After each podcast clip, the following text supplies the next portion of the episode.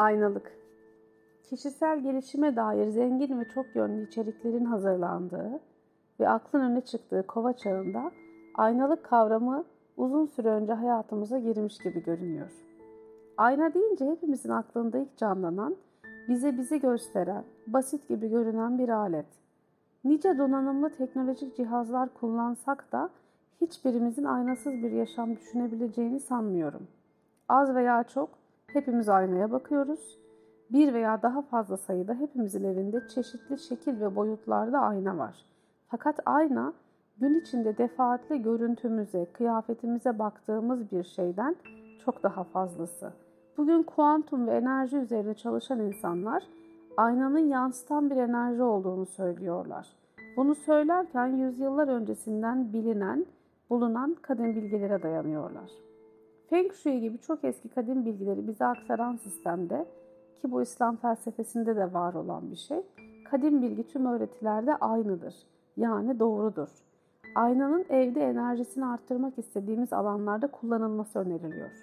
Mesela yemek masasının yanında ayna konulması tesadüf veya tamamen dekorasyon amaçlı değil. Sohbetin, muhabbetin, paylaşımın olduğu, bolluk ve bereketin aktığı yemek alanında aynanın olmasının var olan birlik, bolluk, sohbet gibi enerjilerin artmasına yol açtığı söyleniyor. Unutmayalım ki bütün eşyaların bir enerjisi var. Yani yaşam alanımızdaki her eşya aslında canlı. O yüzden ki eski eşyalar, fazla eşyalar, birine ait eşyaların evimizde olmaması gerekiyor. Buna karşın yatak odası yin yani dinlenme ve rahatlama alanı olduğu için tek yaşıyorsanız ikinci, bir partnerle yaşıyorsanız üçüncü kişilerin dahil olmaması gereken bir alan olduğu için ayna kullanımı uygun görülmemiş. Hatta yatağa bakan ayna olmasının aldatma enerjisi çağırdığı bile söyleniyor. Yani evimizdeki aynaların yeri ve konumu hiç de öyle basit bir dekorasyon seçimi değil. Eşyaların evimizde yaydığı enerji konuşulurken aynaları hatta aynaların soyutta bize yansıttıklarını konuşmamak olmaz. Ayna bize bizi göstermeye çalışan tek şey değil oysa ki. Hayatımıza gelen bazı insanlar da bize, bizi yansıtmak için geliyor. Özellikle de bir dönem, belli bir dönem gelip gidenler. Ayna suretimizdekini yansıtırken hayatımıza şu veya bu şekilde bir yerinden dahil olanlar da suretimizi yansıtmak ve bize bir şeyleri göstermek için geliyorlar. Yani aynalık etmek için. Bize aynalık etmek için gelenleri kolayca anlayamayız. Çünkü kavgalıyızdır çoğuyla. Kızarız, sinirleniriz veya bizi en çok onlar kırar, üzer, sinirlendirir. Bu duyguları severken de yaşayabiliriz. Karmik bir bağ vardır çünkü aramızda. Kısaca ruhumuz onlarla dolaşık bir haldedir.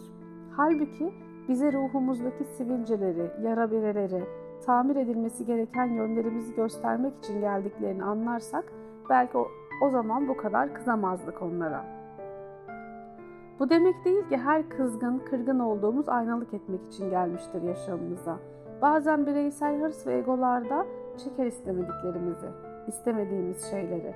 Ayna nasıl ki bir bak, bu sabah yüzün şiş, saçların kabarmış. Acaba su mu içsen? Acaba kendine bir çeki düzen mi versen? Biraz hareket mi etsen demek istiyorsa bir süre bize eşlik edenlerin de bize bir mesajı olmuş olabilir. Çok sertsin kırılırsın, esne demek için, alanını çizemiyorsun bak kolayca incinebilirsin demek için de gelmiş olabilirler. Bu yaşamımızda kalış süreleri belki biz dersimizi alana kadar, belki de onların kendisini tanıyıp bizim de onlara yaptığımız aynalık bitene kadar sürebilir. Bu bazen bir gün, bazen bir yıl, bazen de bir ömür olabilir. Gelip gidenlere kızmamak lazım, kalanlara kızmadığımız gibi. Kim gelir, kim gider bilmiyoruz.